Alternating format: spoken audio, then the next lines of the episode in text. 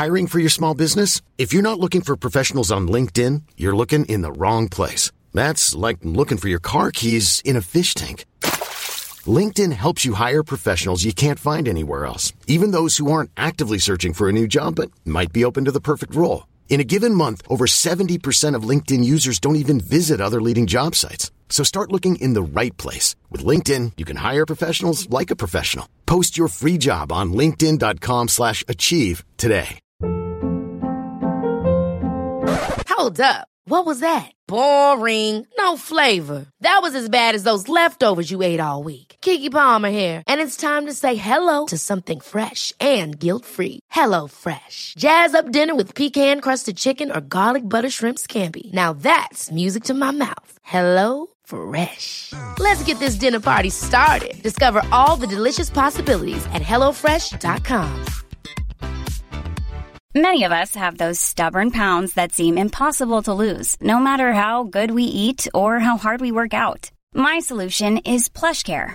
PlushCare is a leading telehealth provider with doctors who are there for you day and night to partner with you in your weight loss journey. They can prescribe FDA-approved weight loss medications like Wegovy and Zepbound for those who qualify. Plus, they accept most insurance plans. To get started, visit plushcare.com slash weight loss. That's plushcare.com slash weight loss.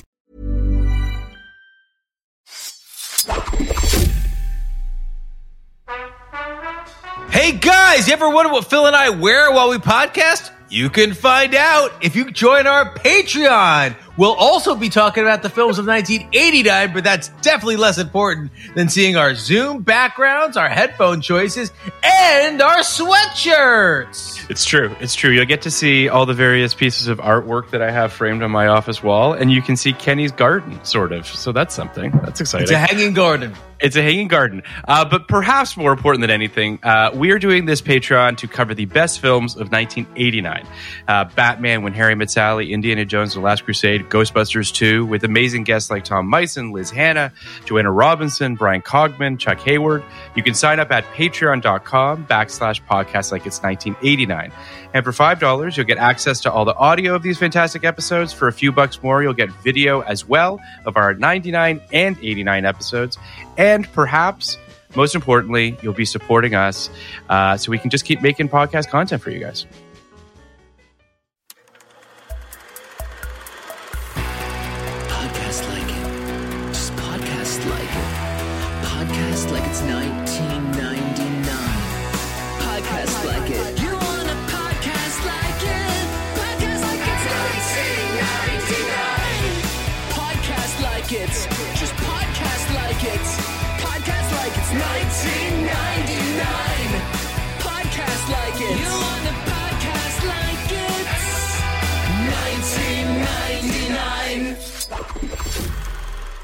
Hello and welcome to Podcast Like It's 1999, the podcast where we talk about the films of 1999 from the pages of the Bible here in 2021. I'm one of your hosts, Kenny Neibart. And I'm Phil Iscove. And with us today is uh, a great man, a great guest, uh, a great shirt, and a great beard, Hunter Covington. Thank you for joining us, Hunter. Thank you, thank you. Thank you for Look coming on to talk about the Omega Code with us. Yeah, what happened? I, I just all of a sudden feels like Hunter's in for the Omega Code. And I'm like, I thought we were going to pretend that movie doesn't exist. And he's like, oh, no, we're not. We're doing it. And Hunter's coming on. So what's going on? Phil was like, Yeah. "How bad do you want to watch a movie that's in four by three, and that you have to sign up for Tubi to watch?" And I was like, "Yes, this is checking all the boxes." Uh, this is Yeah. Phil and I have been doing a lot of 4 3 lately. We have, weirdly. Oh, really? Yeah. For whatever That's amazing. reason. Yeah. I mean, Yeah, we, you know, we're, know why. we, we both we both rocked out with the Justice League, of course. We did, obviously. we we Yeah. did last night, which was uh which is one of my favorite movies ever made, which is in four three. And here, uh, you know, this obviously is in four three. I mean, this is I what, what this they shot like straight to Betamax. I have no idea what, what they did here. Well, it was Uh, it was Trinity Broadcast Network, so it was sort of made for the movies, but also made for TV. That makes sense. that I actually think that that's a that's a good kind of kind of tagline for this. Sort of made for the movies, but also for TV. Yeah, But as Yeah. as Clay as Clay Keller, our, our previous guest, pointed out, it really is made for buses going to church trips. yeah. this was like a very interesting era of. I mean, we're gonna get we're, gonna gonna, do get it, into yeah, it, but yeah. um, the book, the Bible Code, which I think is what really drove this movie to be made, and then at the same time, that book series. Fuck, what was it called? Now I'm blanking. on it. The The Da what- Vinci Code. No, the Kirk Cameron, the Kirk Cameron movies. Oh, oh, what the fuck are those called? How Left can I read Behind? Left Left Behind. Behind? The Left Yeah. Behind series was big, and then they made those into movies. Also, this movie, I mean, I'm going to call Dan Brown. I think he stole the Da Vinci Code from it. it's very similar. Yes, yes. The, Yeah, Da Vinci it Code's really not is. a Da Vinci Code's not a great idea. Uh, it's really uh, it's just someone who can actually write words, putting this idea Yeah. in a novel. Um, Hunter, Yeah. did you read the Bible Code? I did not read the Bible Code, but I remember I was in college when it came out, 97, Mm-hmm. and I remember being very interested in it because Phil, did you read it? No. I did. I didn't So know it I'm- existed, quite honestly. So I'm the expert on this podcast. I, I, lo- I obviously. love this. I love it. yes, of course I read it. I was. Why did you read it? in- What what drew you to it? Out of It was, a curiosity. hot, it was a hot book. It was hot. It was a, it was a big It was book. a it was a hot book. It was like the it was like the secret of the moment, right? I was could like see this- the cover like in my head. Yeah, it was basically it, it posited that the Bible or the Torah is a giant word search, right? and within the wi- wi- within the within the books of the Torah, the scrolls of the Torah, if you word search correctly, you could find anything. And they tell you this in the beginning of the Omega Code. But I thought that was Very nuanced so- in a very nuanced way. so exciting to me. You know, the, the Nos, Nostradamus, very exciting to me. Sure. The, the idea that that some ancient thing could could forecast the future. So of course I read the Bible code. And you know, it's the kind of thing that once you read it, even even like a dummy like me who would read the Bible code was like, "Mm, I don't know. I don't think so. But then there's two more books. Yeah. So Wait, what are the know, other ones? The Bible Code 2 and the Bible Code 3, of course. Is it really? Just, there's just it's a trilogy just called two and three. Well, I think they came out years apart from each other. So okay, so Kenny, I got questions in terms of the Bible code that perhaps you'll know the answers to. So, Sure, I remember this book perfectly. well, I just I guess from thirty thousand feet, I'm I, what I'm. Did any of it actually make sense? Like, did somebody did somebody sit down and be like, I guess this could kind of work if if I like pull this out of my ass, or was there any sort of like Well, it, the the question of like makes sense. So they also did Right. like no, but Right, but okay. any any any any volume this expansive you can do this with. They did the same thing with like Shakespeare's works, right? Right, right, you, right, You right. can you can fig- you can find this shit in the Quran. You can find this shit anywhere because it's a fucking like billion word. Sure. Billion letter word search, Right. And you and it's like astrology where you can just say like, "Oh, look, Diana," like they did in the thing. Diana is kind of near Paris. That's crazy, Right. you know. Well, So- also, I mean, to the point to the movie is like they never really like nailed down. Oh, this code means this now, No. and like connected it. It was always like so weird and strange. But yeah, I think it's like looking for meaning. It's like seeing faces in the rocks on Mars and shit like that. The It's thing all- about all this movie thing. that kind of hit me was like it's pretty much proven either by the Da Vinci Code or by the success of the Bible Code, what have you, that this is do like you could have made a successful movie out of this, right? Like 100%. this is just the most lazily convoluted movie I've maybe ever seen. Like it's just mm. there's no effort put into actually putting the pieces together on top of just filmmaking incompetence, but I- like I- from a storytelling perspective, yeah. I want to say one thing, Please. before we go into this. Yeah, yeah. Hunter, Hunter made fun of my backlighting, but how good do I look right now? You look You look great. really That's what I fucking see. You look like portrait mode. Doesn't it look like it's coming? Yeah, it's no, it's coming- great. It's I so look- I look soft. angelic. Oh. Okay, so Well, Phil, I can tell you why this is a bad movie and why uh Sure, please. because It's a long believe- list. because these people believe it, and that's the main. Oh. difference. Well, yeah. I mean, that's the Oh, yeah. sure. Uh, you- I mean, that's the- really bringing the room down. well. Okay. No, I, I don't mean to bring the room down, but I'll but but because I Yeah. think we can have I think we can still have Yeah. fun with it. Yeah. Yeah. But but this is not our first end of the world apocalypse like No. rapture adjacent film. You know, like the short list, and obviously 99 there were a lot, but the short list in my head, you had Dogma, you had Stigmata, you had End of Days, you have this.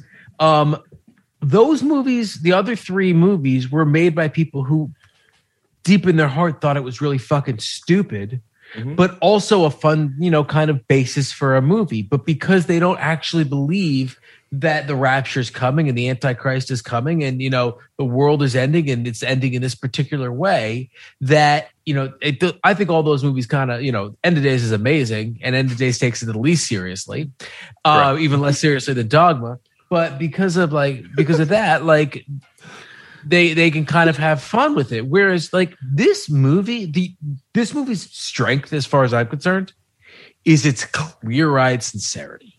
This is not a a speculative movie. This is like they have read the bible code. They cracked the bible code. This movie is part of the bible code. Like the bible probably was like there's going to be a movie called the omega code in 1999 it's a big thing you have to Yeah. make this it's part of the prophecy before the jews go back to israel then we get the rapture the jews die and all the good christians go to heaven but Yeah.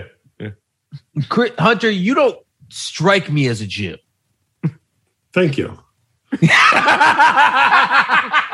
The I perfect response. What is Um, your what is your relationship with religion? Is my question. I've I've made two Jews, so There you go. that's a thing. My wife's Jewish. My children are Jewish. Um, I'm probably like uh, two Jews. I made two Jews. Um, I'm probably atheist, but I wouldn't mind being surprised at some point in my life. Like, if the world would have ended in the year 2000, I, that would have been fucking cool as shit. But you know, it didn't Yeah. because Open-minded atheist. Yeah, yeah, a little open minded, not agnostic though, because that's like a little. little little wishy-washy. Yeah, it's a little bit of a cop out. Um, Can- yeah, I just I, say, though, and you, we talked a little bit about this Hunter before um, we got on mic, but this movie does fall into what you're talking about, Kenny, um, in terms of uh, these sort of millennial apocalyptic things, but it also falls into the kind of Y2K thing that was also Yes. kind of in all of that. Um, this notion that like technology was going to take us all down or something. Um, and and and I look forward to Kenny and I. I assume at some point we will just do a Y two K episode, and we'll just kind of talk about because I think I, I, there's a lot of like peripheral shitty TV movies and things that kind of talked about Y two K. Um, even the name Y two K is hilarious. Like everything about it is just ridiculous. yeah, But this movie also feels felt oddly like like a, a video that would indoctrinate people into like Scientology or something like that. Like the the production level, the sort of to Kenny's point, the uh, earnestness, I guess, or or just like dedication to a to a cause or to an idea um, that felt very culty. But I don't know if you guys sense that. Well, yeah, I think, and I think off of what you just said and what Kenny was saying, it's like there's certain points you have to hit. It's like we all we've worked on TV shows where, you know, I worked on My Name Is Earl. We did an episode that was sponsored by Oreos. We had Oreos product placement. Nice. They had to share Oreos in a brotherly way. They had to twist the Oreos before dunking the Oreos in milk and enjoying them as That's brothers. Like, amazing. there was like a 10 point. point and so like when you're making this movie no matter who you are there's a list of you have to make sure you're getting the the bible code right? In the bible. And the you know whatever sect of christianity you're you're uh, you're down with you have to like it- it's like the prophets. I mean who are those guys? I don't know. Who they are those just guys? like a strange force that were never really explained. But i think sometimes it's like well that doesn't matter. We just have to get across our message which is why it feels like a welcome to our religion. It does. It, it does. Um, it, it's it's it was one of those things. Kenny and I talked about this many moons ago about the Omega Code and whether or not we were going to do this film. I It's going to be like our tenth film. it, it really was, and we were going to just and and we. I think at least in my head, I was like, oh, we're just going to dunk on this thing because I just didn't. I I didn't uh, didn't think there was. I honestly don't think I even knew there was a, a religious connotation to this film. I thought it was like just kind of. I really don't know what I thought it was, but I, I, thought it was. I thought it was Omega Man adjacent. I thought you know what I sure, mean. sure, sure, sure, sure. Yeah. Yeah. So I, I didn't really think much of it. Um, I Which would have read, been great. It would have been great. Would have been yeah. and, and I remember looking at how how you know the critics hated it. It was obviously a very uh, a movie that people didn't like. Um, and I was like, we'll get to it. We'll get to it. We kind of just kept kicking it down the road. Then we kind of shrunk the list. Then the list expanded. And then I was like, fuck it. Let's. This could be fun because it's a bad movie. Whatever. This movie is. I, I I couldn't believe it. Like I couldn't believe that it was released in 450 theaters. Like I, I can't believe that this movie was real. Like that someone actually the, the, the incompetence just on a purely filmmaking level was shocking to me. And, and you know, Hunter, we, we had the pleasure of having you on for Chill Factor back in the day, way back in the early days, um, which was also an incompetent film, but on obviously a completely different wavelength Sure. of incompetence. Um, this is this was just sort of. This, I'm this still is not- processing this movie. it's not a movie. It, like Yeah. it's I so initially, you know, there, it's so silly in the beginning that I really did think it was a comedy. You texted I me that. really, Yeah. yeah. I, I like first. I'm like, is this? Oh, is like it's that scene in the beginning with Casper Van Dien jumping over the couches and they I mean, like really it's- bizarre. It's crazy, and the static cuts to the audience, and like the crazy, like almost like o- almost like UHF UHF level, like like a rabid absurdity from the audience. It was it was hilarious. And then there was this like really weird line when you had the talking heads talking to each other, where some guy goes, "What?" There's these two guys on this crossfire like program. One was clearly a conservative, one was Oh, clearly a liberal, and one guy goes balderdash. The other guy goes, "Now that's a low blow." That I'm like, that's amazing.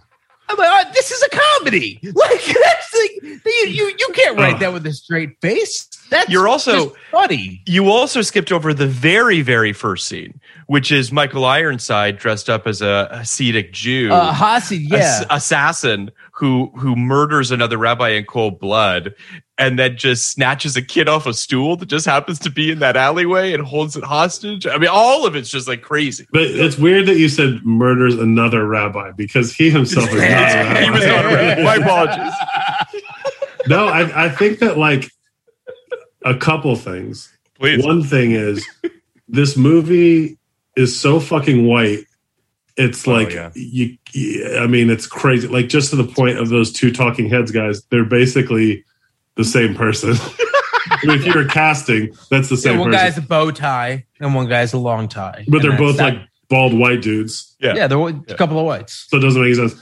Um, and then the other thing is just the the Casper Van Dyne jumping over the couch multiple times Twice, yeah. was so reminiscent of Tom Cruise's couch insanity, Yep.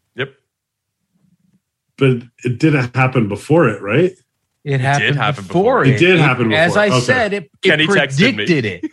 I it, pre, it That's what I'm saying. the Omega movie code is the happened real first. Omega code. Yes. That's what I'm saying. It's crazy. It was it, the craziest thing is like you'd think Ugh. Casper Van Dyne was doing I a, know. a Tom Cruise impression the whole The movie. whole movie. Yes. because it was yes. also like I was getting like Magnolia stuff from it. I was getting some Frank so TJ Mackey for sure. Yeah, yeah. I mean, yeah. just that intensity and like that. I mean, let's be And you honest. know- he he Casper had like on out of his fucking mind, um, neutral and angry, and those were like the only three That's things it. he could play the entire movie, which was wild. the weird thing about this guy is like he's like this too. He's like so the y- he is so weird and he is so straightforward, but he is so bad yes. that you can't tell if he's making a joke.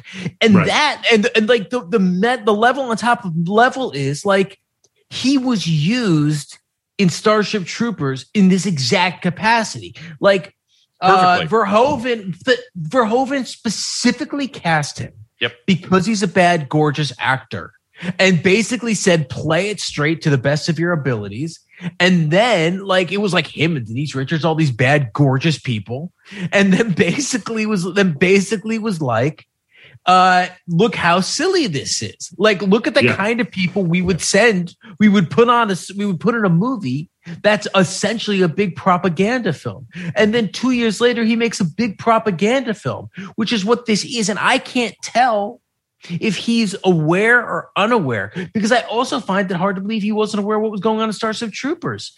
I then you go a step further, and this is so weird. He was in Rules of Attraction mm-hmm. Right. playing Patrick Bateman, who was another example of this character that doesn't work if you play it straight, or maybe it does. He was cut, he was left on the cutting room floor, but like he's always seemingly kind of understood that he's best utilized as the the the ersatz Cruise or the ersatz Bateman or the like but but but then you look at the rest of his filmography and it's basically just you know fucking straight face direct to video garbage Yep. I, I, and he also I- married Catherine Ox- Oxenberg, who's Yeah. also a princess. What, what is happening? in Who's this- also who's also Mixed more up in beautiful? the NXIVM thing. Who's more beautiful now than she was in the '80s, which is she's insanely beautiful. Anyway, Yeah, yeah, yeah. um, Yeah. It's it's uh it is Casper Van I don't know if it's is it Casper Van Dyne, Casper Van Dean. I don't I know. just went with Hunter's. let's just keep going. I think it Yeah. could be Dean. Is could it be called I'm gonna say Casper. or Cuba? we did this. Oh, we did Cuba, Factor. Cuba, Cuba. Um, Cuba. Casper's career is baffling. Casper. Um, it really is baffling. I, I, I, told don't. Phil it makes me queasy, which it does. Okay, Phil, are, are you looking at his IMDb? Uh, I'm gonna pull it up right now. Because I can't remember what it was, but I was on Twitter, Mm-hmm. and you know, just a Nice.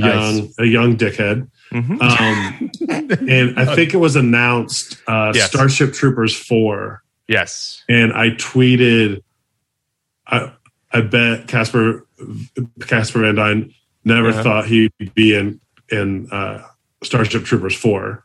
Okay, and then tweet it back. he re- he replied and said, "Actually, I did."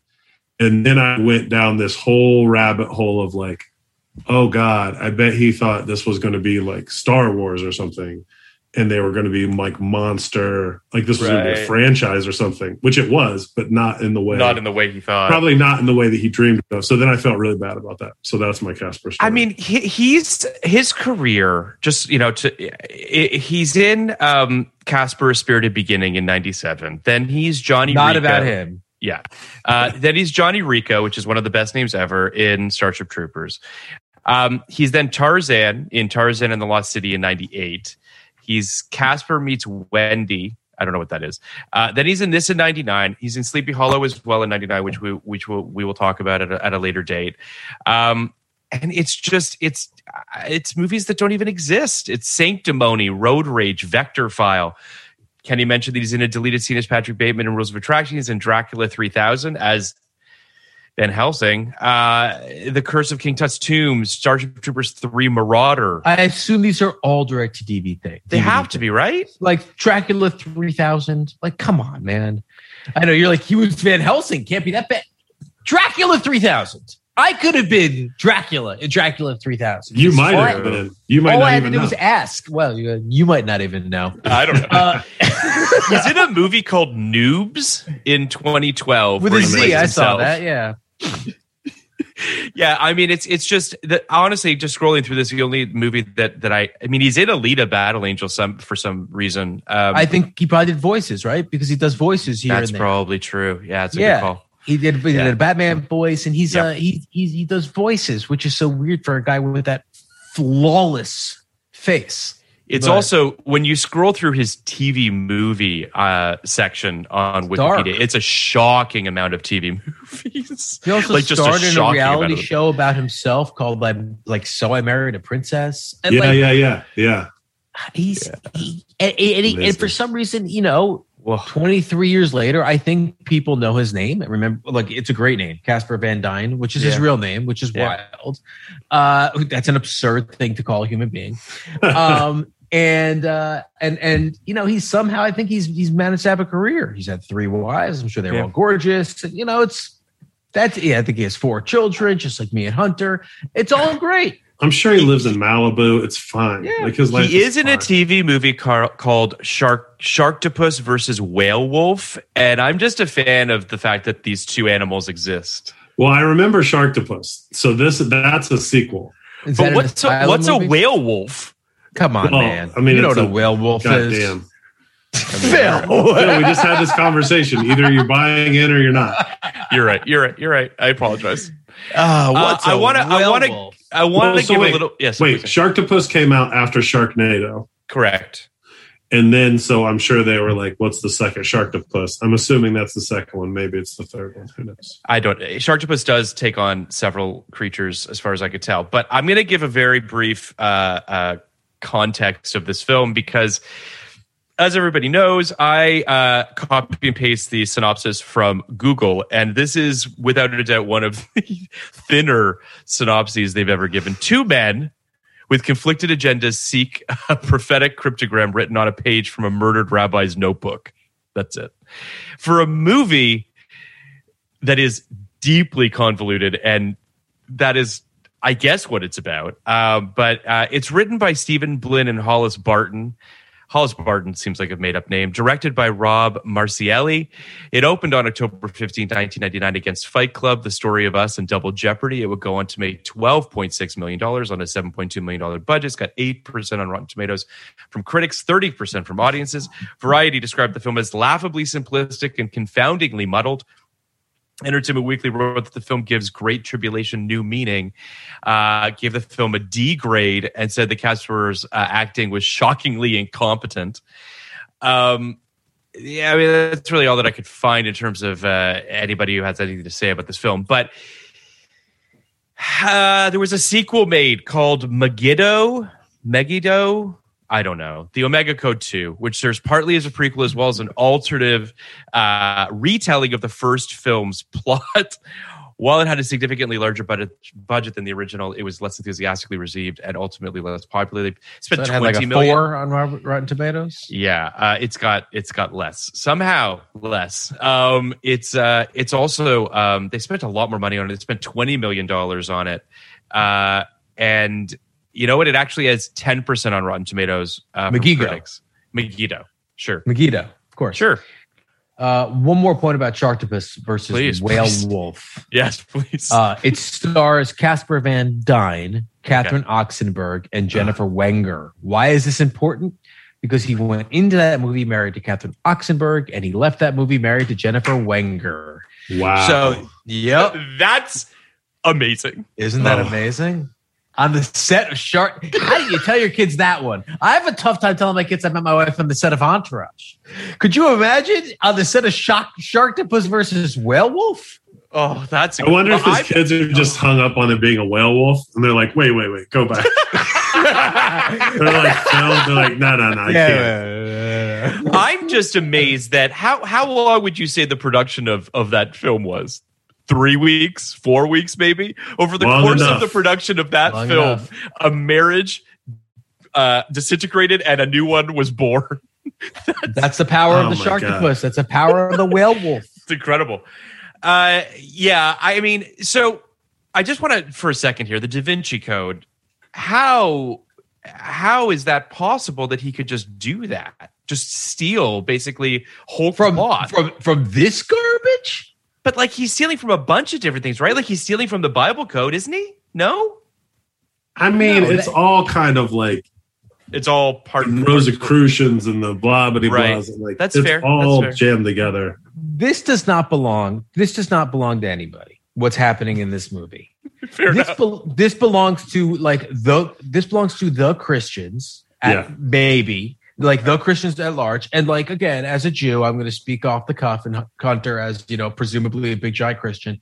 You can uh you can you can tell me where I've got where I'm going wrong, but there there is this like there's a streak running through eva- evangelicalism that where where religion is not about or not solely about you know morality or Yeah. solely about salvation or solely about charity or any of those things that you know you've been taught to believe that religion is about religion is about like how to prepare for the end of the world which Sure. is coming Mhm. right and this movie appears to be made by someone who was sincere enough and believed it enough that he went to Christian investors with a straight face and was like, "We cracked it. This is not just a movie. This is this is like a prophecy. We are going like this is how we're spelling it out. And I would like make more fun of it. If like I didn't feel like it, it happened all the time. I didn't feel like this was like basically what Michael Moore does in his like in Right. his own way.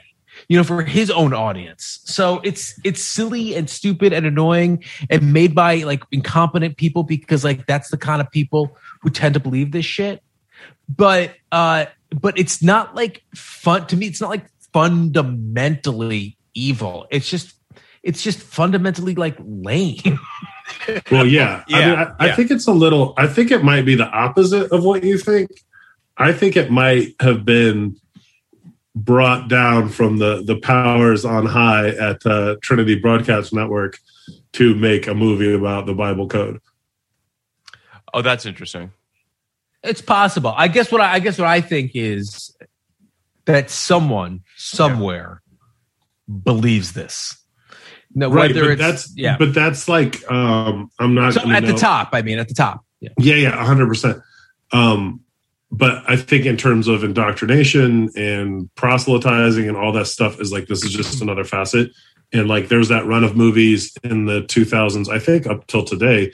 Like I know that one is like Fireproof or whatever. They're Yeah, made yeah, by those yeah. like mega churches in Georgia, and they're just like again the same thing. They have like their message they're trying to put out, and then it's surrounded by the dumbest fucking movie you can imagine. Yeah, it's. I mean, it, I do think it's interesting considering how much money is made by some of these organizations. When I think about like just to for Scientology, just for argument's sake, when I think about how much money is generated by that organization every year, it's shocking to me that all of the content that they create is so fucking bad. Like Yeah. I'm just, it's, it's, and, and I, I agree with you, Kenny, that it, it happens in all sorts of different. I mean, propaganda is propaganda, right? And it just, it's interesting how uh, what comes out of that stuff is just not particular. Like the, the the most effective propaganda is capitalism, and it's just like right, like it's just these Yeah, of course. right, like it's these giant studio movies. Um, that's the whole point that's Right. the whole argument behind capitalism that Yeah. capitalism is an effective motivator right, Uh, but yeah, it, it's yes, it's it, it is kind of interesting that uh, that Scientology in particular uh, is not i i- as an organization is not capable of putting out Yeah. really fucking great propaganda. I mean, Uh, I, I think I'll applaud us for not having mentioned Battlefield Earth yet, because that's the obvious comp to this movie. Yeah, which is very And, bad. and Yes. incompetent. Incompetent down to like the hair and makeup, which is like, like you're saying, it's like all these people are in Scientology, and some of them secretly in, some of them not secretly in, whatever. right. But like, it, it- it's just how you can't string together two two things I- and make you- something No, good. You, you know what it's like? It's like to me almost. I get that, like, I get that there are probably only you know a handful, whatever you want the handful to be, of really really talented people who are also Scientologists. Sure. But the way I look at it is like, you know, there are probably only like a handful of really, really good Croatian basketball players. But the Croatian national team still could beat the fucking pants off pretty much any college team. Like the Croatian national team is still really, really fucking good at basketball. And I would think that you could pull together the best person in Scientology in all of these disciplines and put together what I would expect to be like a fucking really, really solid movie. I know some. I know some of these people are like. I know at one point, like Paul Haggis, who has made really good movies, was a Scientologist. I know that John Travolta and Tom and and Tom Cruise and Isaac Hayes is a fucking Oscar winner. Like you can do this shit. Yeah, But- What's, it's it's interesting because I, I as as you were talking, I was thinking about how I'm sure you guys remember, excuse me, when Tom Cruise and uh, and Spielberg kind of got into it a little bit on the set of War of the Worlds because Tom Cruise wanted to have some sort of a Scientological booth of some sort yes, yes. on the set, and Spielberg was like, "We're not doing that."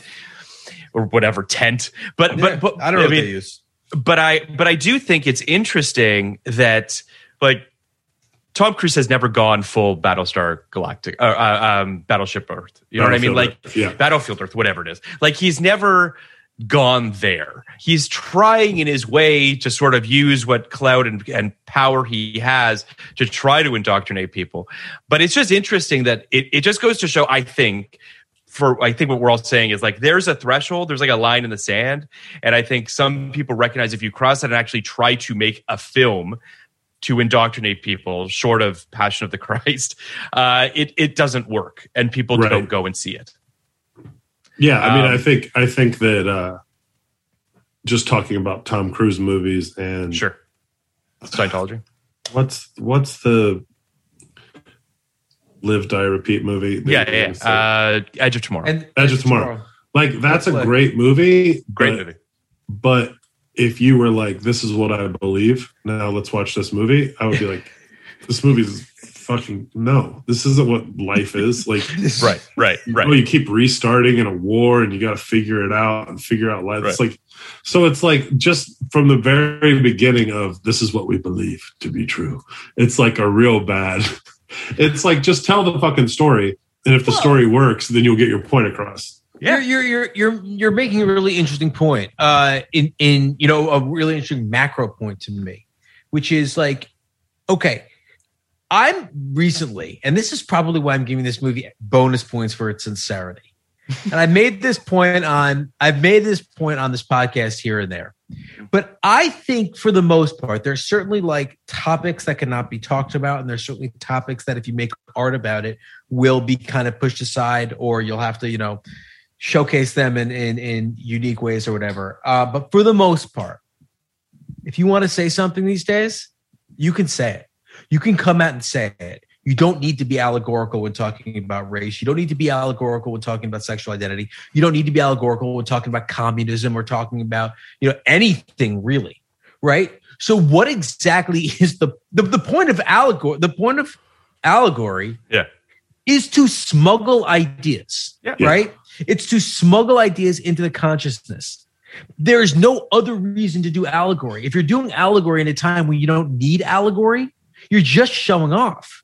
So Right. I, I do wonder, like, what is the point in the end? Like today, doing a movie about something that you have no that that, that you don't believe in, and Yeah. saying, well, actually, this is about my plight as a young Jewish man growing up in Westchester. If you just look past the robots and you know monsters, you'll see this Right. is actually me at Hebrew school. When you actually can just make a serious fucking man and make it really good.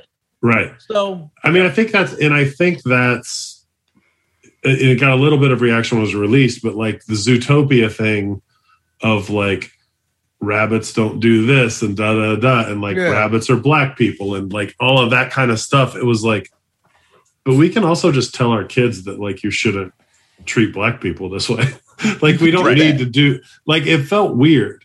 And I think that you saying that has helped me connect that a little bit more. So I thank you. Yeah, Oh, it's sure. uh, uh, this this film just doesn't feel like.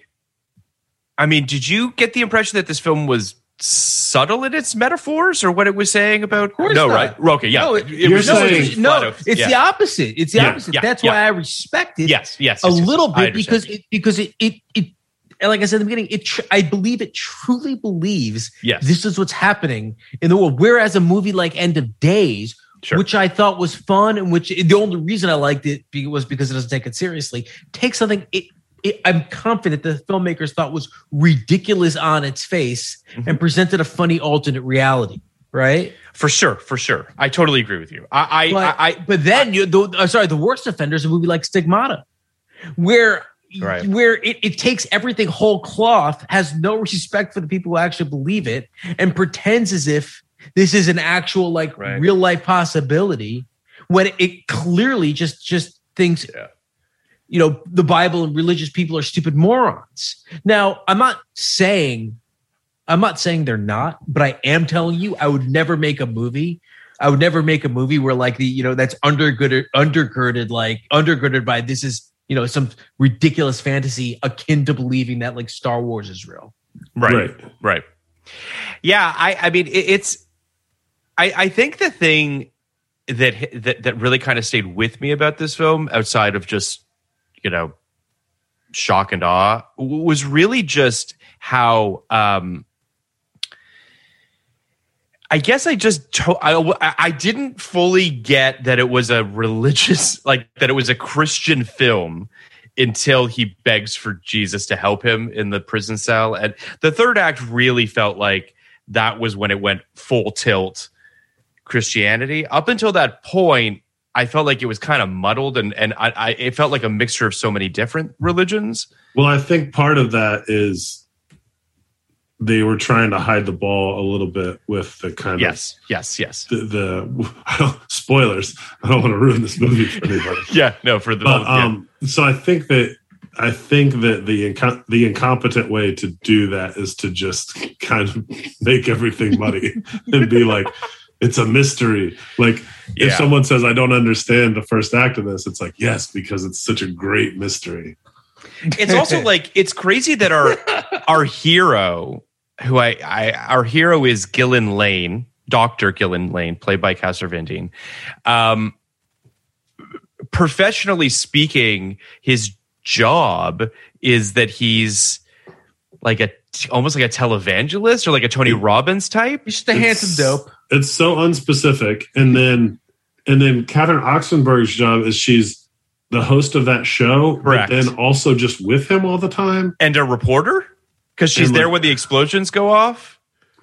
Yes, yes, she's like an on location like ah. reporter in Jerusalem. I guess my, the reason I bring this up is that our hero's journey or our hero's sort of job or what have you, the fact that we don't know what that is, is obviously bad for a bunch of reasons. But more than anything, this movie wants to kind of be Da Vinci Code, almost James Bondian in how it's sort of like structured like this espionage, twisty, turny kind of thing. Um, but his job doesn't actually make sense in any of that. So to your point, Kenny, he just feels like a dope who's kind of falling into situations rather than having Oh, a mission. Yeah, no, I, I don't understand what's going on in the movies. I don't, you know, Yeah, no, I, pretend I, I, will not pretend I do.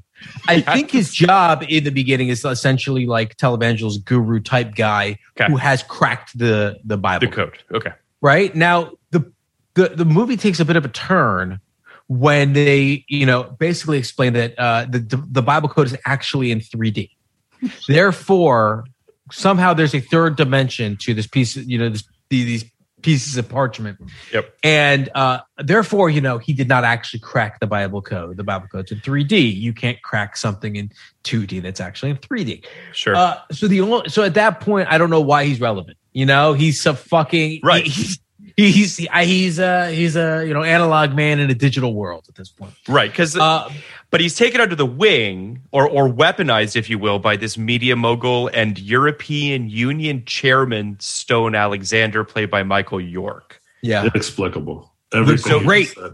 Michael York The great Michael York of Austin Yes. Powers fame.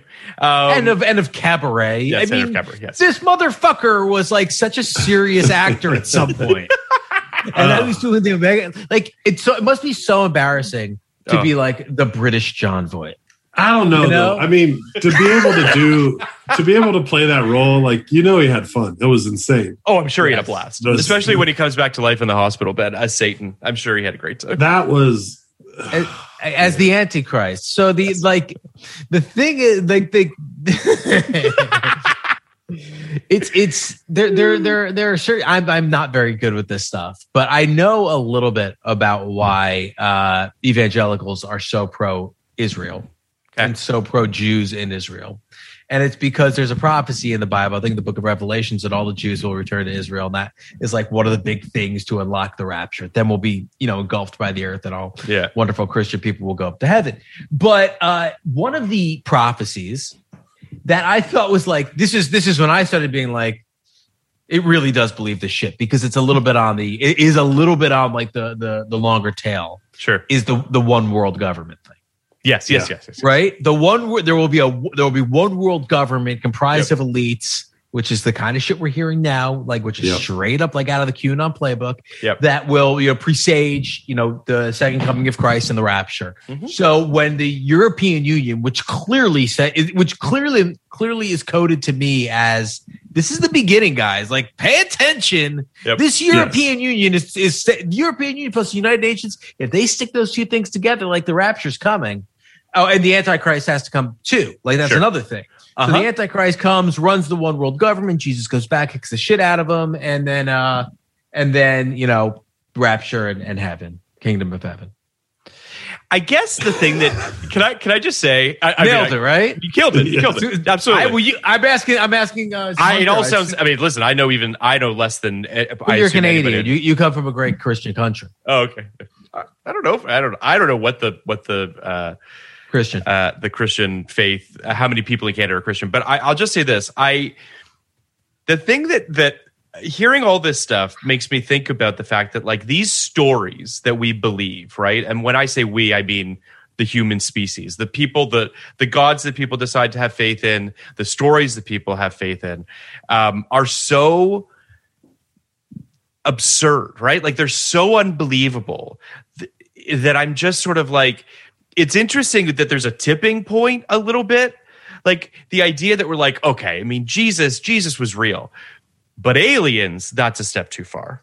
Like, you know what? I, this, this, where no tipping people point draw for lines. I'm sorry. There's no tipping point for me. They're all. They're all. Right. They're all possible. But Yes, that's they're all equally silly and equally possible. Yes, yes. Yeah. but that's what the the silliness of making fun of the Mormons for their origin story. Right, Mhm. right, right, It's like what's well, what's the difference? right. Um, it's just younger, right? Like it's just the religion's just does isn't it doesn't old. have like a patina on it yet. yeah, it's not like 5,000 or 10,000 years old or whatever in order for people to be like, oh, that feels realer. Yeah. Uh, yeah. Uh, so um, I, I'm not going to go through the entire plot of this thing because it's it's insane. But there is some stuff that I do want to hit along the way. Um, Michael Ironside plays uh, Alexander's apprentice named Dominic. Uh, Michael Ironside, who I love, great in Top Gun, great on ER. Always been a Great- fan of Michael Ironside. Great in the next Karate Kid. Great in Starship Troopers, no? Great in Starship Troopers, exactly. Yes, good point. I have a Um, question for you guys. I have a question. Please, please, yeah. This, is, this is very much a tangent. Okay. Do you guys watch Cobra Kai? No. No. Okay, cool. Um, End Wait, of I watched the first one, I think. One or two. I no, think. you don't I have to even. You don't have, have even have to watch it to understand it, to get this Okay. question. But uh, Cobra Kai's brought back a lot of people, almost everybody, from Right. the first three movies in one form or another. Do you think Hilary Swank is at the point in her career where she would go and do a season of Cobra Kai as the next Karate Kid? I love Hilary not? Swank, and why not? Me too. Yeah. I think she. I think she absolutely should. I agree. I think it would Yeah. like. I, I don't even think it's a big step back. I think it would be I don't either. so cool. I don't think it's a step back. Yeah, it's it's It's it's, a also cool like- it's show. so and easy. yeah. It's easier I than think- shooting a movie. Yeah, I think people would get into it. I hope she does it. I hope. I hope she does it too. I hope it's being pitched because last season they brought back all the people from uh, Karate Kid. Elizabeth 2. Shue's in it, right? And and everybody. As, Elizabeth Shue, I don't think has been in the show yet, okay. but they brought back his girlfriend from Karate Kid Two, who's a Asian American actor who's been acting, but is you know twenty five years older than when she did it then, Right. and also the villain from Karate Kid Two, and they brought back the you know the the, the dojo leader from it, it. What a show!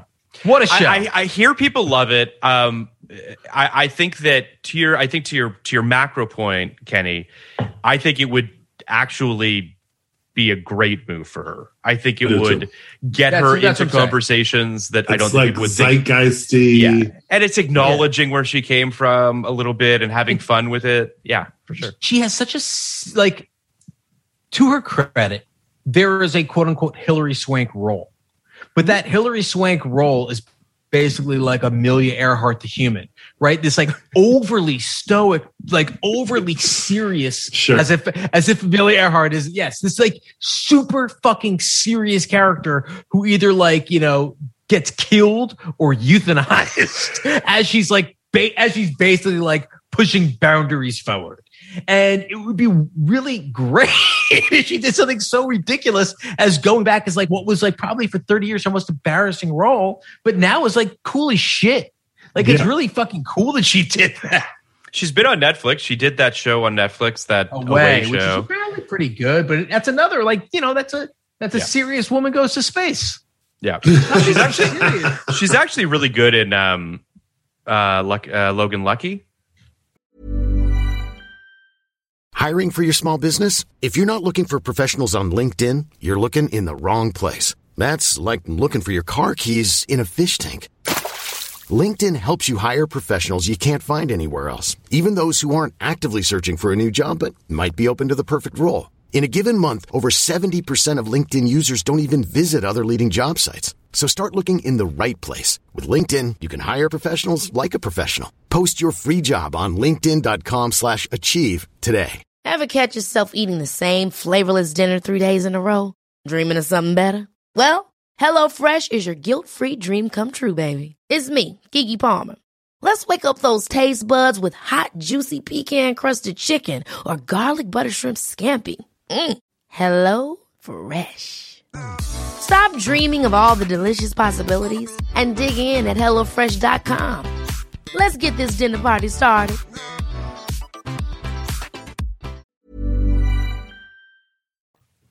She's never Um, been bad. She's great. she's great, Just, and I bet she could do comedy too. And I- For sure. like, she almost she.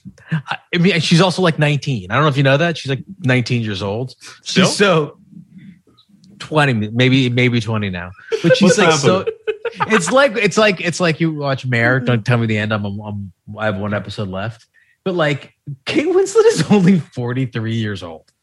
How is that fucking possible? Like she, not that she looks older, but she's been around forever.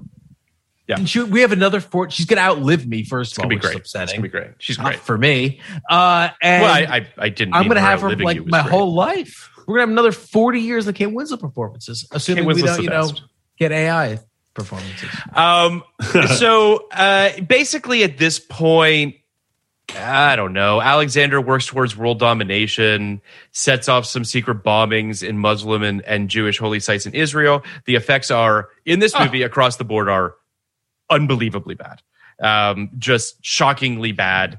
Uh, these effects would not As- be on as television po- today. Oh, the effects. I thought you were saying the No. effects of the bombings No. in these No, Muslim. I and mean the I mean the computer effects the, are the, awful. the, the consequences is what I thought I you don't meant. get the consequences in this film. Um, terrible, terrible, terrible. loss of life, terrible. off the charts. Um, and then Cassandra, uh, she's in Jerusalem when all these blasts go off, and these two prophets show up and uh, pull her from the rubble. I want to, I want to actually, because this at this point in the film, I had kind of this moment, and I'm curious as to what you guys think about how when you watch a film like this, it gives you a newfound respect for what the bar is in terms of like even a bad movie that we watch in a theater Show factor. sure has has a has a level of of just technical competency that at Yeah. least allows you to turn your brain off and be pulled into the movie. This movie can you can never be pulled into this film because of that barrier of incompetence on a technical level. So like i found myself you're in a truly bad film when that happens when that dissonance happens as far as i'm concerned. Uh, do you I- sort of know what i'm getting at? Yeah, I've worked on some pretty schlocky shit in my career, sure. And and I am always impressed, like blown away yeah by the level of below the line, yes Yeah. even on the schlockiest shit I work. exactly Yeah. These people are so fucking good who actually make Hollywood movies. And wherever they pull these fucking people, whatever fucking church basement they pull these people from, Yeah. making their you know making their effects on Yes. Microsoft Paint or however they did it. Uh, I Yes. like I, uh, I I I think it really speaks to just the level of talent we have in our industry. I that's And I- that is exactly what I'm saying. Yeah. And I, I think that because I'm a TV person and we're all TV people, that used to be the difference between network TV and cable TV. Is network Mm-hmm. shit would look great, everything looked perfect.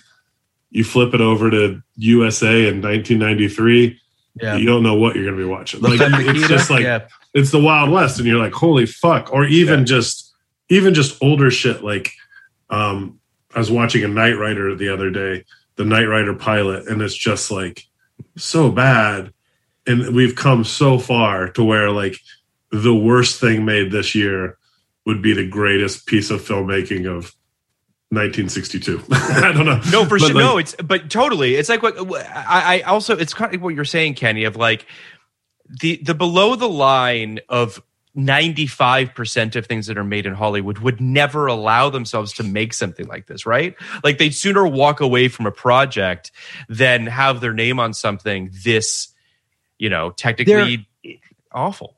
yeah, their baseline is competency. Just like like exactly. it- it- it- they're it's just it's the way it is out here. Like mm-hmm. it's just I like and and frankly like I, I, their baseline is like. I mean, I don't want to blow it up. It's excellent. Like it's kind of like you. We've all been there. We're like, I don't know. You guys have worked on good shows. I've worked on some schlock. I'm sitting in an edit bay with some guy who's on my schlock, and I can't even believe he's he's pulling out what uh, he's pulling this out of, of what we've done. Like, how did you do this? This is genius. So That yes, our to- people yeah, are great, and their people are dumb. and I do think that Yes. you know, I, I it- you, you're talking. I wonder, like, all right, so you got this filmmaker, whether you know whether it's the way Hunter thought or the way I think. Do you think this guy likes movies?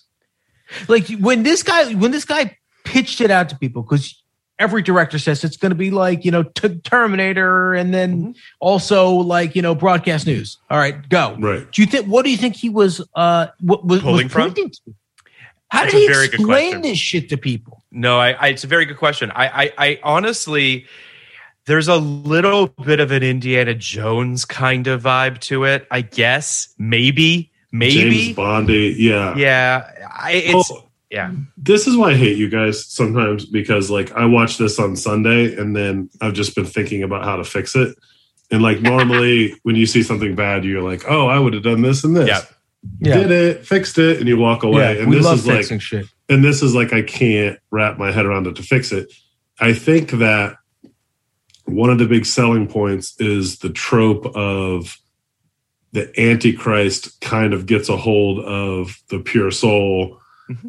and then the pure soul like realizes oh my god that guy that i trusted the whole time that was doing the desalination plants and the fucking like Yeah. Yeah. just lending technology when they that there's that part where they eat the nutritious wafer Oh. that you're just like what is yeah, the nutritious wafer. I kind of was hoping that was. Yeah. good thing. It I do bummed me out. wonder though. Wait, you wait, know- go on. Wh- wh- Why do you hate us?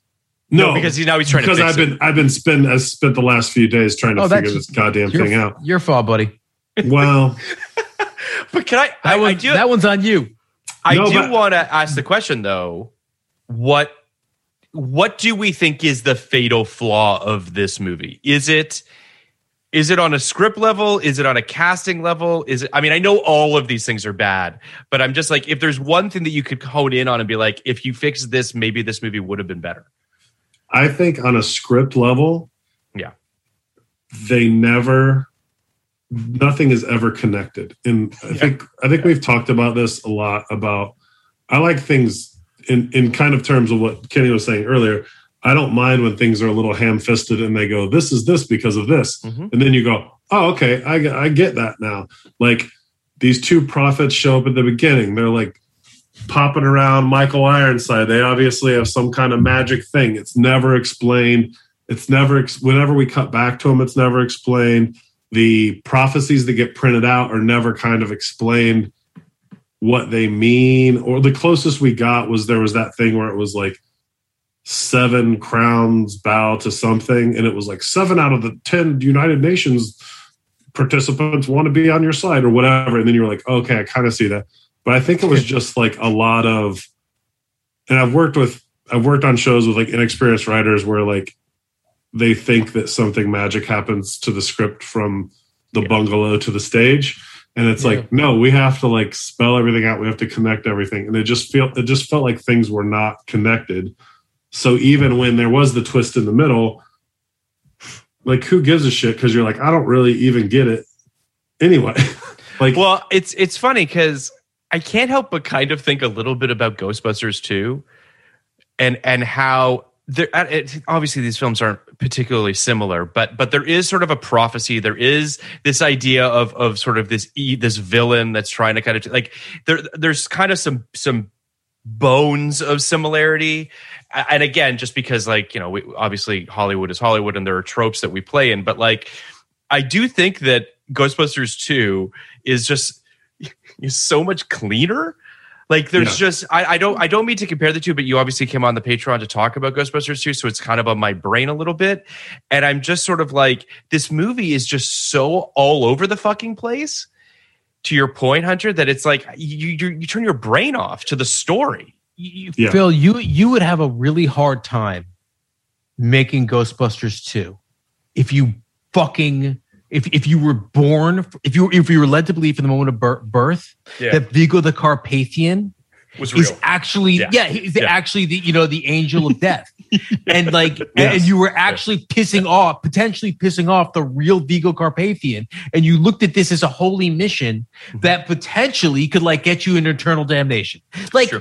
th- I, I just I think that that I, I keep coming back to like this movie is is fucked from the jump but the the movie that's closest to for me is the room and Sure, sure. the room is the room because I also believe that Tommy Wiseau, the, the director of the room, had mm-hmm. never seen a movie before. Yeah. I don't think he. I don't think he has any. I, I don't think he had any idea what movies looked like, or smelled like, or sounded like, or tasted like, or anything. And he and he just had some weird fucking ass vision. And you know, look, I think the room is beyond fascinating for that reason.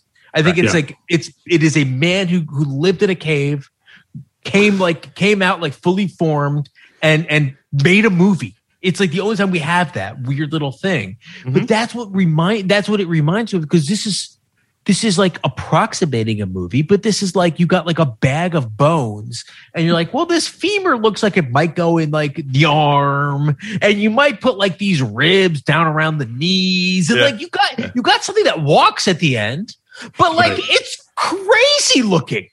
And that's how I feel about this movie. It's crazy fucking Yeah. looking. They Yeah. obviously had enough money to get some actors who have some fucking, you know, credits and some people who do like shot shit before, but like nothing about it reminds me of a film.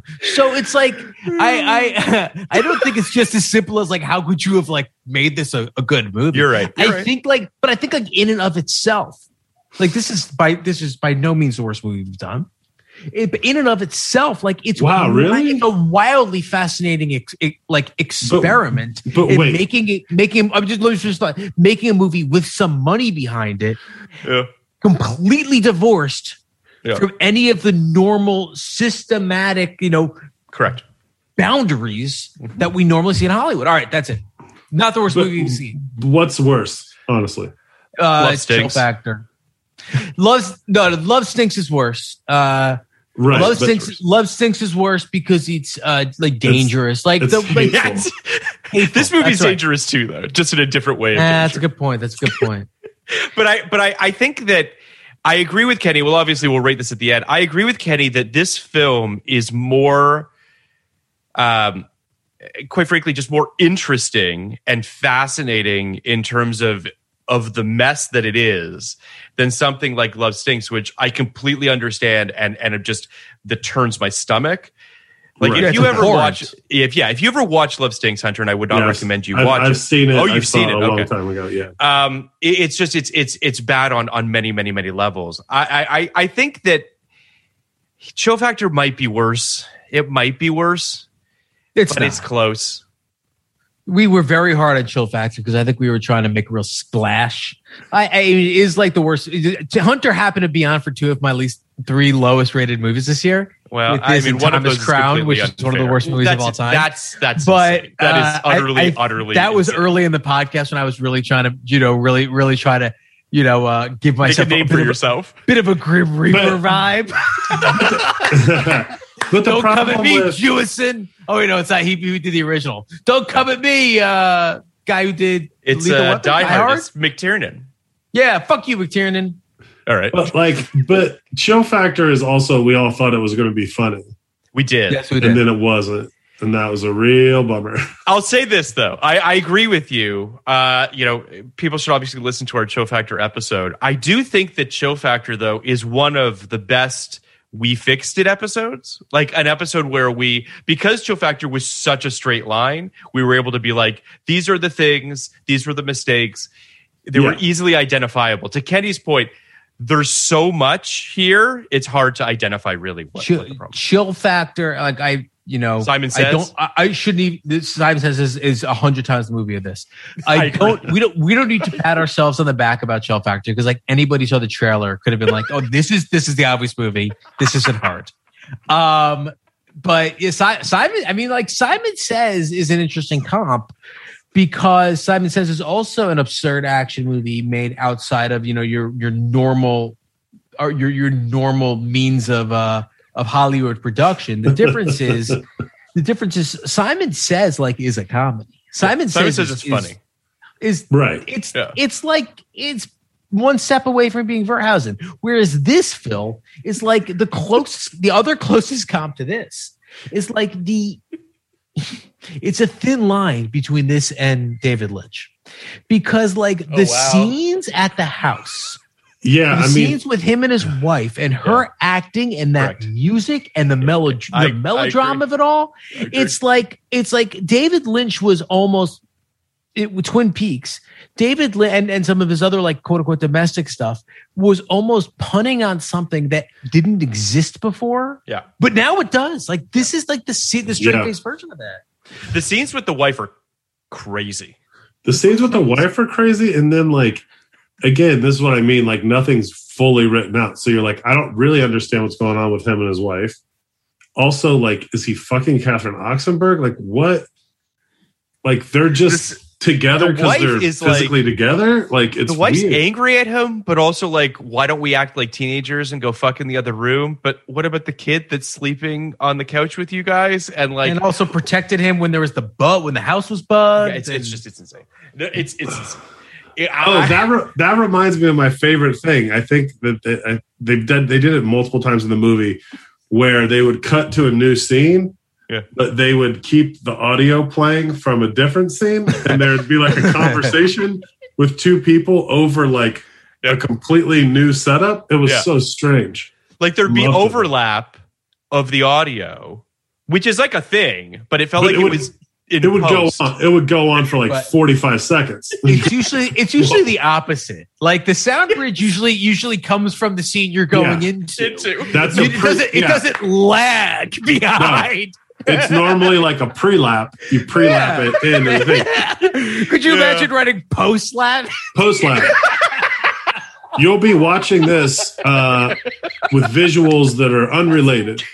That's what like I get. That's what I, one of the most like one of those incredibly fascinating things about the room.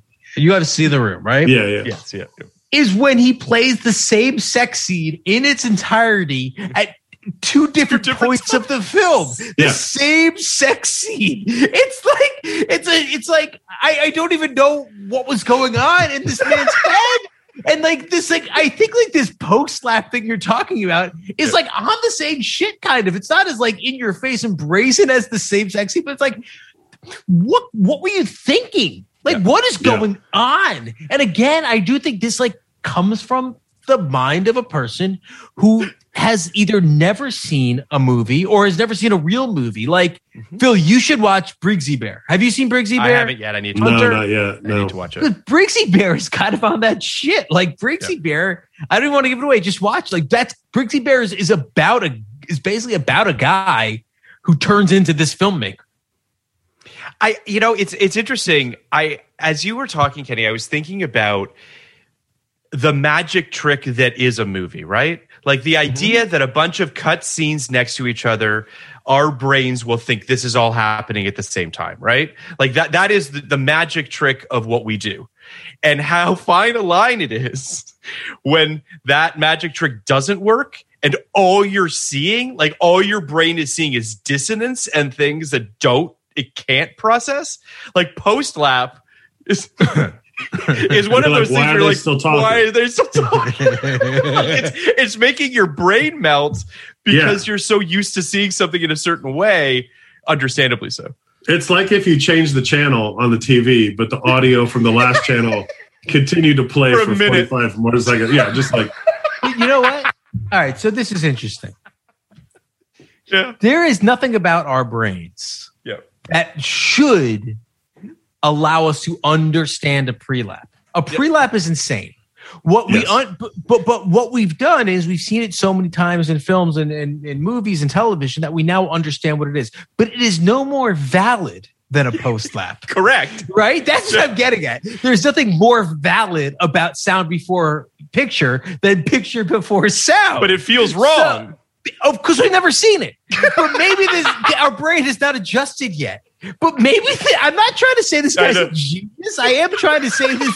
I am No, trying yeah, to say like I am trying to say like like his his Did he break new ground with the post lap? throwing shit against the wall philosophy has like has like done some shit to I think our brains that like it it it, it hits us all wrong because it's so wildly incompetent. But uh, but but Right. I, I I'm positing Yeah. that if David Lynch did it, Yeah.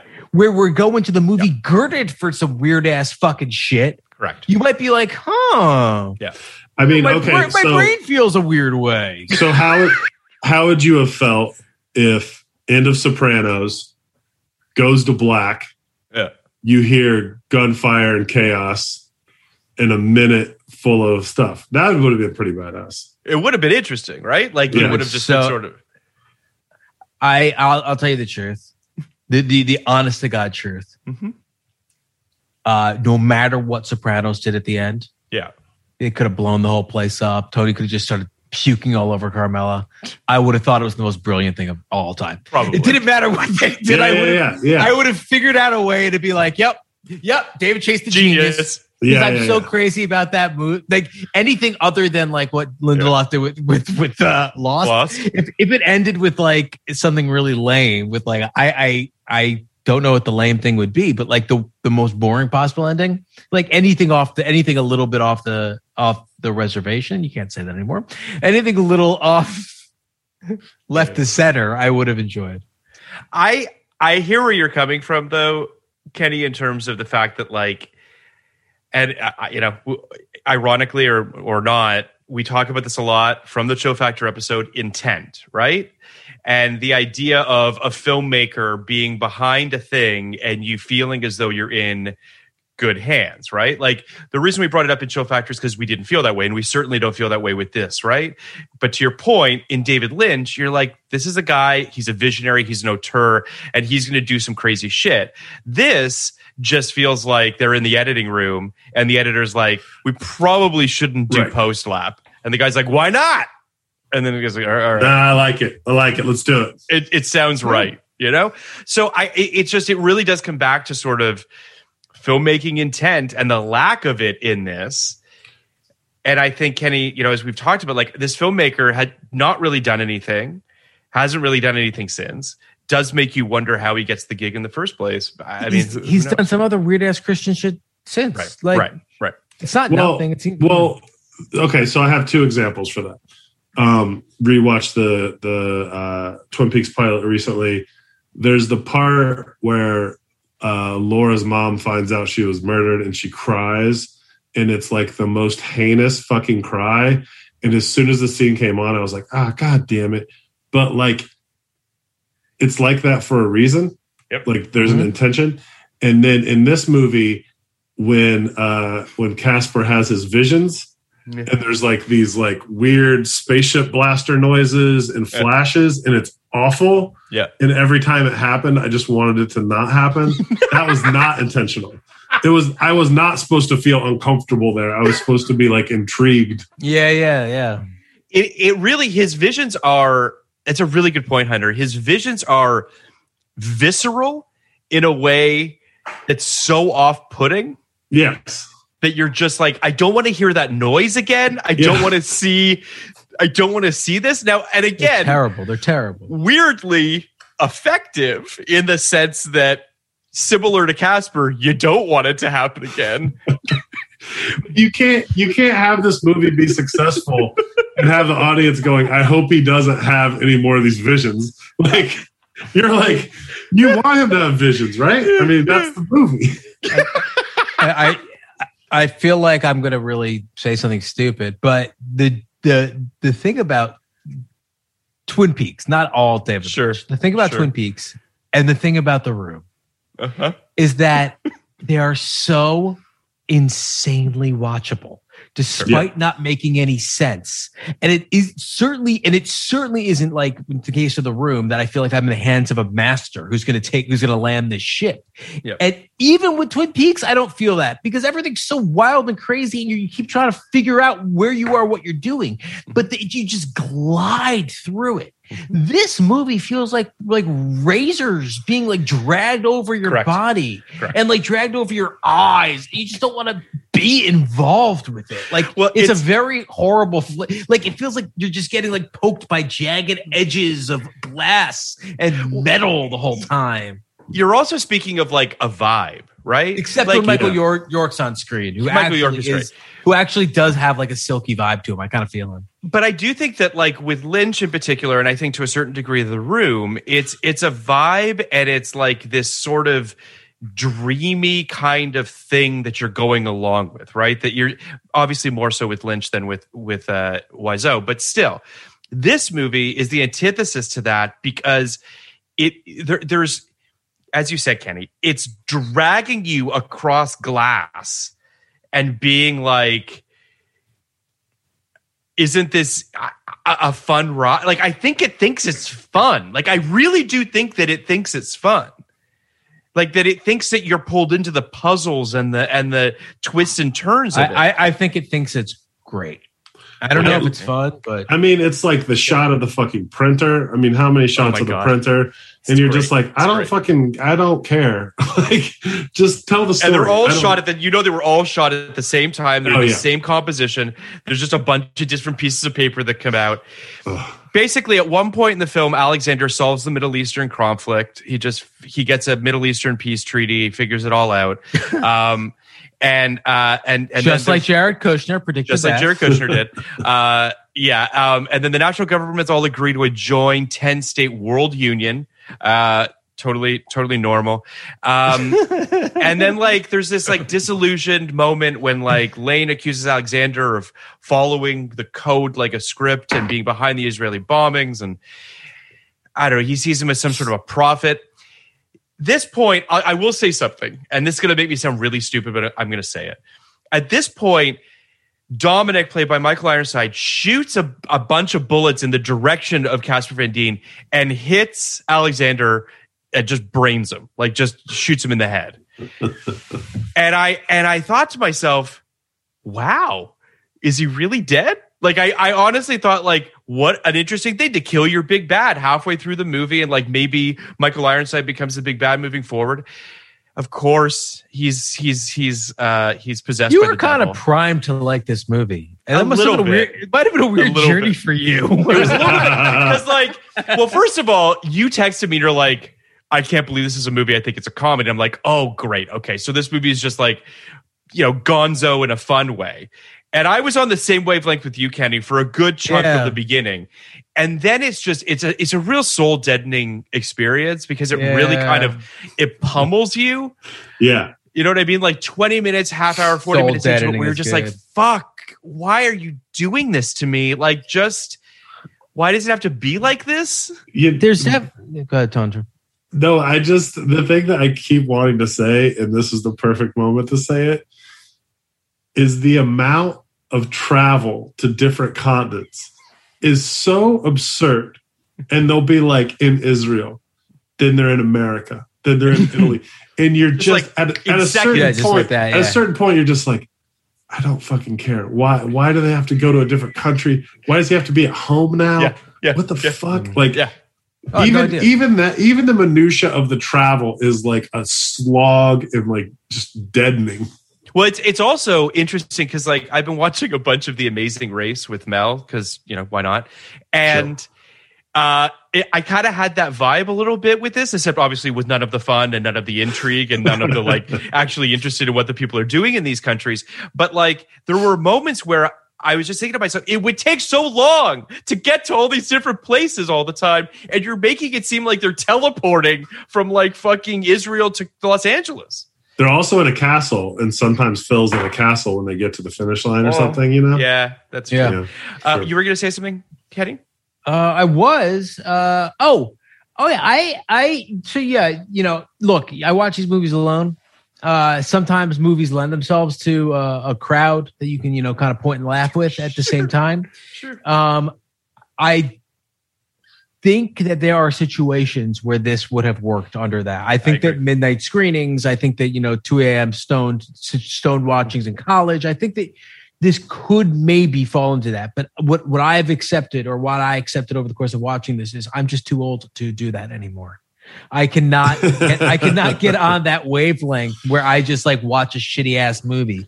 There are too many good movies that I need to watch for me to just sit back Sure. and watch a shitty ass movie Sure. and laugh at how how incompetent stupid it is. So I wanted that. to, but like when I when I thought in the beginning that they might be like aware of what they were doing, I was super excited on you know on a Starship Troopers level. Yep. and then uh then No, then I was- I was right there. quickly. I was right there with you. I was no joke, straight up laughing out loud for probably the first 10 to 15 minutes and being like, Right. if it could keep this up, this might end up being one of our greatest 99 movies. And then at, at a half hour, 40 minutes, it, it I was just like, fuck you, man. Like, stop doing this to me. Like, just, you know what I mean? So I, I, I, so okay. So Alexander's not dead. He's he's fucking uh, possessed by Satan. Cassandra twist pulls a gun on Lane. No one saw it coming. Uh, there's a ceremony in Jerusalem. This is actually a great part. There's a ceremony in Jerusalem. Uh, Alexander, now Chancellor Alexander, the guy's had like five names throughout the course of this movie. Um, he proclaims that he has become both king and God, and it's like crickets as everyone kind of looks at each other like, wait a fucking second. Wait, you said and God? You can't. So like the devout right. Jews and the Muslims and all these people are like, that's blasphemy. Uh, he shoots the fucking um, uh, the the uh, prophets. Uh, Ironside just like just just shoots him in the face in the middle of public, and everyone is kind of okay with it. Um, then basically they they they kidnap Lane. They put him in a in a prison cell. Demons swirl around him, tormenting him, and Lane prays, "God, Jesus, save me." That was kind of the moment where it was like, okay, so this movie's pretty pro Jesus, um, and and then uh, there are these crazy effects as the prophets are resurrected, and there's all this kind of uh, whatever. They, Dominic dies. Like, there's. I also just want to say as as our listeners probably know, I cut and paste the plot synopses out of Wikipedia because it's just easier for me to be able to have that stuff in front of me so I can sort of tell where we are, what have you, for this. The detail that this fucking Wikipedia page has for the plot of this thing, it's four pages long, and it's like someone, it's every beat of this fucking movie. Someone took the time It's like longer down. than the script. it is. It's fucking crazy. It's anyway. So we're obviously not going to do any of this, but uh, long story short, Alexander wants to start a third world war, um, and just as he's about to sort of give some sort of final authorization, a blinding, brilliant, pure white light appears in the horizon, expanding like a shockwave. It reaches Alexander's war room. Satan is blown out of Alexander by this white light of God. Uh, his brains start to leak out because he's dead again. Um, and uh, and then this Earth cover, uh, this white light spreads across Earth, um, and uh, the final code is deciphered, and it says zero zero zero zero, the dawn of a new millennium. That's the fucking Omega code. I mean, I, I don't know. Uh, yeah. So it, I mean, It, it- it actually says Omega, Omega, Omega, Omega. Those were Omegas and not zeros. there you go. By the way, Omega is not Omega. What? Omega is a Greek letter. Omega, Omega, what is my favorite? Omega's a Greek. I, wait, Omega wait, wait. what? That- that's- Omega's a Greek letter. The Yeah. Greek alphabet was made. What, what Yep. was the the Greek alphabet has nothing to do with uh with the- Um. the, the, the, the, the Torah. Now, I, I understand Greek was around. Greek was around. I Yeah. understand Greek Yeah. was around. Well, Actually, I don't know if it was around when the original Torah, when, when, when Torah, when Torah Volume One showed up. Was Yeah, I there? I feel know. like there were like some New Testament books that were originally in Greek, maybe. the New Testament were originally in Greek. I believe you. I, be- I believe you makes too. I mean, I don't. I'm know. not saying all of them. I'm saying some. So that so that's where the Omega came from. I have no no because it's like Omega. It's like the end of the world, the Alpha and Omega, the beginning and the end. Oh, yeah, so it would, be, it, it would be the olive and I don't know what the letter for O in The Hebrew olive. is. Yeah, Olive, olive, bet, vet, gimel, dalet, hey. That's as far as I go. that's that's yeah. I like it. I like Olive, it. Bet, vet. Um, I just want to say yeah. that I I had to look up the name Gillen because I'm like Gillen Lane is the stupidest fucking name for a character. So I'm As like, bad as it what gets. I'm like, what is what does Gillen What does it mean? mean? Yeah. Servant of Saint John. Who's St. John? I don't even know, but Okay. the point is, Yeah. it's stupid, and that and you know it was like It is. It is. It is you stupid. Knew, you knew that it was like I don't know if this script works, and it's like, well, you know, Gillen means a servant of Saint John. It's like, oh, okay, Cool. great script, great script. Saint Um, John. But that's Well, the kind of well, shit. what's what's St. John's thing? Yeah, I don't know. thing? But my thing to you, Kenny, is this is how this gets made. Because it's like, and the main character's named Gillen. I bet you've never heard of anyone named Gillen. And you're like, yeah, no, I haven't. I'm the fucking human Sure. being. Yeah. Human And it's like, well, it actually means this. And it's so deep. And you're like, oh, fuck, you, you need to make this movie. I agree with you completely. I think someone came with a big fucking presentation with a big fucking PowerPoint that was horribly made and horribly animated with all of these, you know, like like crazy serial killer lines going from one thing Yeah, to yeah, another and and uh like a big board like that, but you know, they show up like like like this, like like jumping out of the screen. Yeah. JFK, Uh, oh- Princess Diana. Yes. Like Paris, like uh tunnel. like like uh what's the what's the company in Step Brothers? Yeah, yeah. Um, Plat- Platinum uh, Worldwide, Prestige, or Prestige Worldwide. Prestige Worldwide. It's like they Boats and basically Hubs. came with the, Yeah. the Prestige Worldwide pitch, Sure. but for this, and someone was like, "Yo, you just blew my mind. Yeah. Take all, take all my money." Uh, Um, which let's maybe it was this. maybe it was fifteen year old me who bought the Bible code. It was like, ah, I figured I'm gonna figure it out before you do. Did you like it when you read it, Kenny? Um, look, I, I'll, I'll put it this way: I read it, and uh, I read so infrequently. It I was going to say you did read it. Hard for me to read, so I only read things beyond the first thirty pages that actually intrigued me. Wait, so, but you were probably in college when this came out. No, I'm 97? younger than you. I'm a Well, so child. you were like in high school. I was like 15. Seriously. And you read the Bible. Yes. yeah, it was the kind of thing I would be. Hunter, I grew up like when I say I don't read, like I don't read, but like I grew up with the with the almanac, the World Almanac, the U.S. Almanac, and the Sports Almanac, like next to my bed every year, and I would read the almanac every night, or I would read the Guinness Book of World Records every night, but like the Sure. old fat fat ones that Sure, weren't sure. like that weren't really Yeah, yeah, for yeah. consumption. They're for nerds. Like I, I just this kind of shit. This kind of like I, I had a, I had a book called The Hundred Most Influential People of All Time. Sure. Just read that stuff. Like that was the kind of stuff that interested me. Not like you know Grapes of Wrath, which Sure. I sure, tried reading recently and got Oh. thirty pages and said, I don't think anybody liked reading that. No one hard likes pass reading on- Steinbeck. hard pass on Grapes of Wrath. That's that's your fucking allegory and shit. Yeah. yeah, just well, the- but like a hundred years ago. I mean, it was it was like literally like eighty years ago. You Yeah. know, you can't tell the stories. You can't. But but today, Tell the story. I don't know. I don't know. I feel bad saying this. I feel like I'm. I feel like I'm like you know knocking down this whole swath of high art. But like again, what is the fucking point? Just to say you did it? Yep. Yeah. I mean, Boo! Boo to that. Boo! Um, let's Boo let's rate this this. piece of art. Um, I didn't see this film in '99. Uh, didn't know this film existed until we decided to do this podcast. Uh, before this podcast, I would have given this film a 13, which feels appropriate.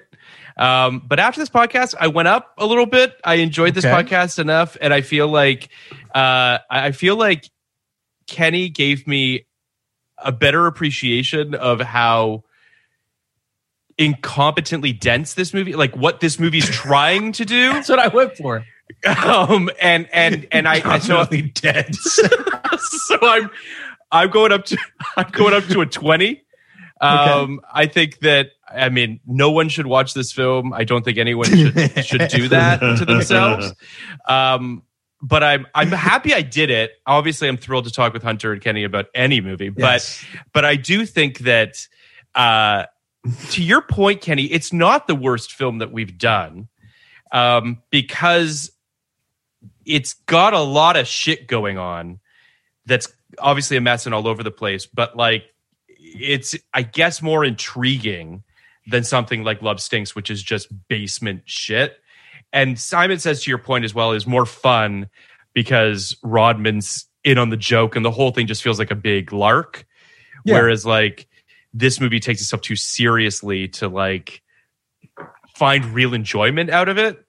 like even when it's cracking wise, which I don't recommend Casper Van Dien ever do that because there's moments when like he's cracking jokes and you're like, what was that a like was that a joke and like what anyway uh It's so like that's the, where hot, the hottest guy in high school trying to do stand up. You're like, yeah there's "No, like a there's a moment when Just when hot. when That's so Oxenberg sad. comes up to him and says something like, um, you know, uh, Alexander's the bad guy, for lack of a better way of putting it. And Casper looks around, he's like, Where's the camera?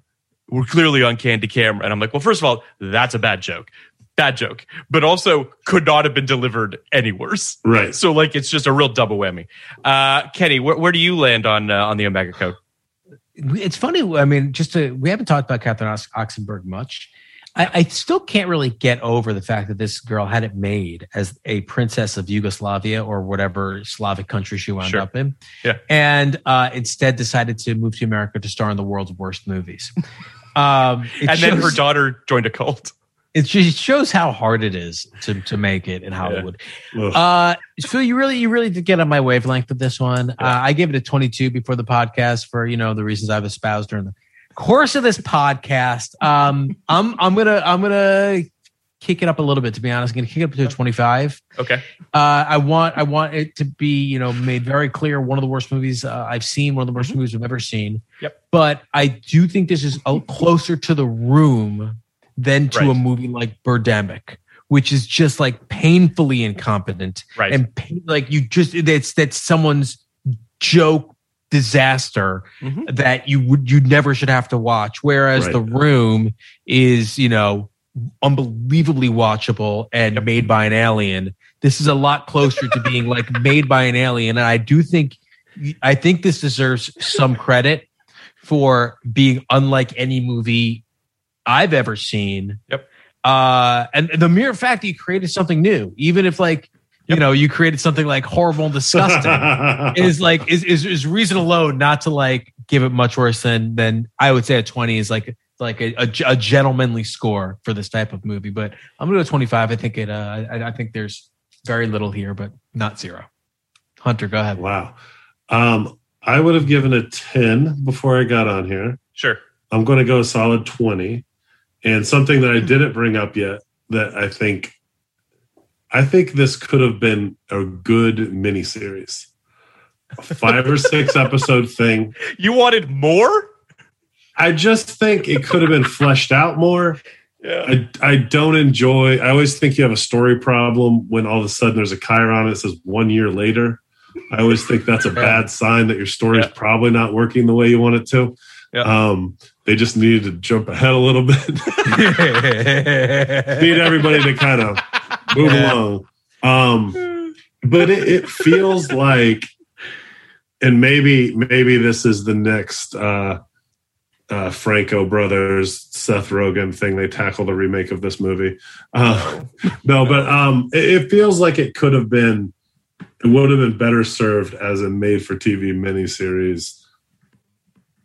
But then I, guess maybe you don't get the budget. I don't know. Anyway, I, I don't I yeah, go ahead, Kenny. Uh, We, we also may have forgiven it because that actually, when I said that you've never really seen anything like it, I would never watch the stuff that kind of feels like it, but it does feel like there have been certainly, like you were talking about the beginning, Hunter, in the '90s, uh, thing things with this production, this level of production value. yeah. I I think, yeah, but I, I do think, like, just to put a fine point on what I was saying, you know, the Birdemic, or you know, when we had Delandre on, and we were talking about all the uh, asylum movies. Those movies all saw, th- they were all uh, inspired by the movies, and they set out to make a really bad version of them, which I think is really cynical and kind of gross.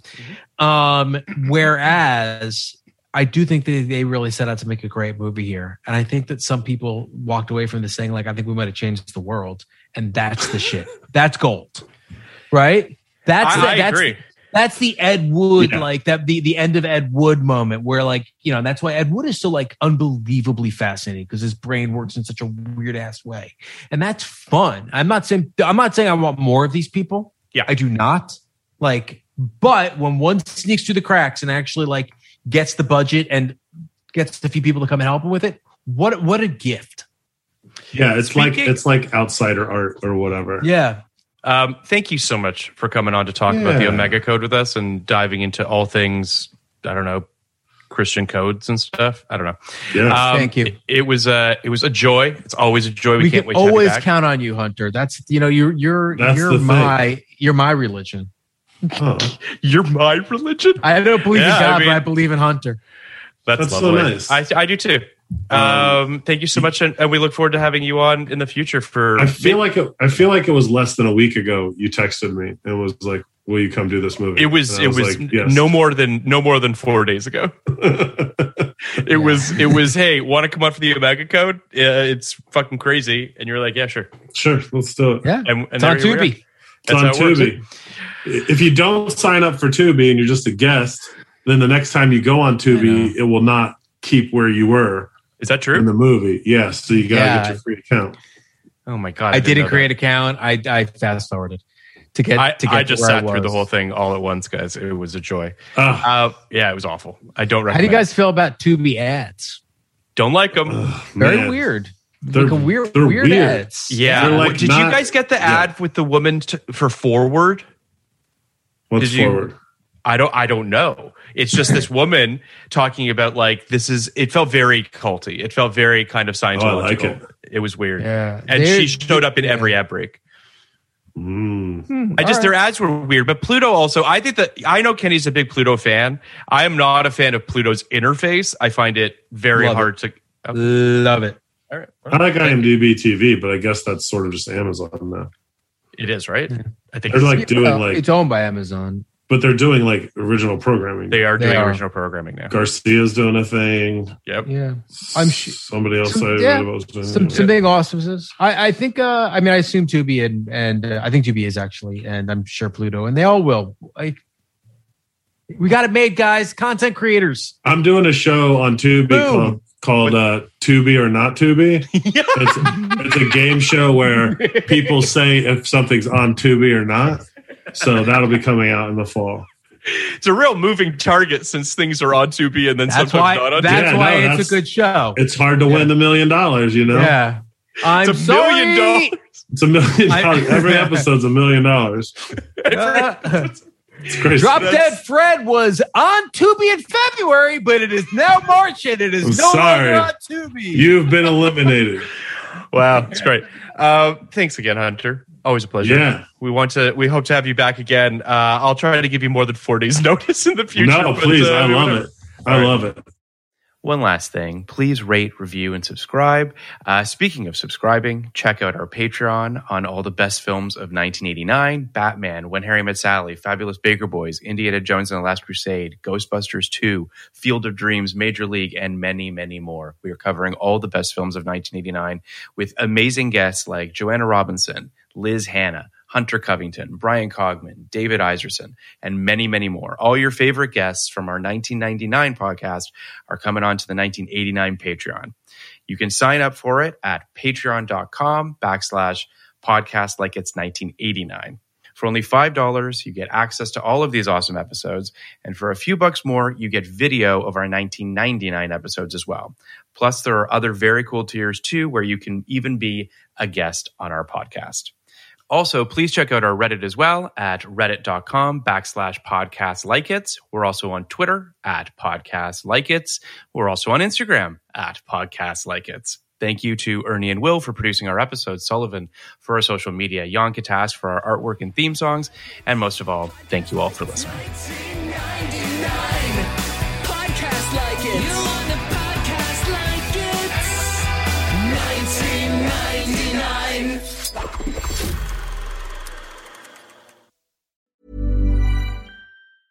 Hey, it's Danny Pellegrino from Everything Iconic. Ready to upgrade your style game without blowing your budget? Check out Quince. They've got all the good stuff shirts and polos, activewear, and fine leather goods, all at 50 to 80% less than other high end brands.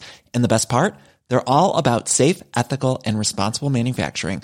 Get that luxury vibe without the luxury price tag. Hit up quince.com slash upgrade for free shipping and 365 day returns on your next order. That's quince.com slash upgrade. Ever catch yourself eating the same flavorless dinner three days in a row? Dreaming of something better? Well, HelloFresh is your guilt-free dream come true, baby. It's me, Keke Palmer. Let's wake up those taste buds with hot, juicy pecan-crusted chicken or garlic butter shrimp scampi. Mm. Hello Fresh. Stop dreaming of all the delicious possibilities and dig in at HelloFresh.com. Let's get this dinner party started. Hey, it's Paige DeSorbo from Giggly Squad. High quality fashion without the price tag. Say hello to Quince. I'm snagging high-end essentials like cozy cashmere sweaters, sleek leather jackets, fine jewelry, and so much more. With Quince being 50 to 80% less than similar brands. And they partner with factories that prioritize safe, ethical, and responsible manufacturing. I love that. Luxury quality within reach. Go to quince.com slash style to get free shipping and 365 day returns on your next order. Quince.com slash style.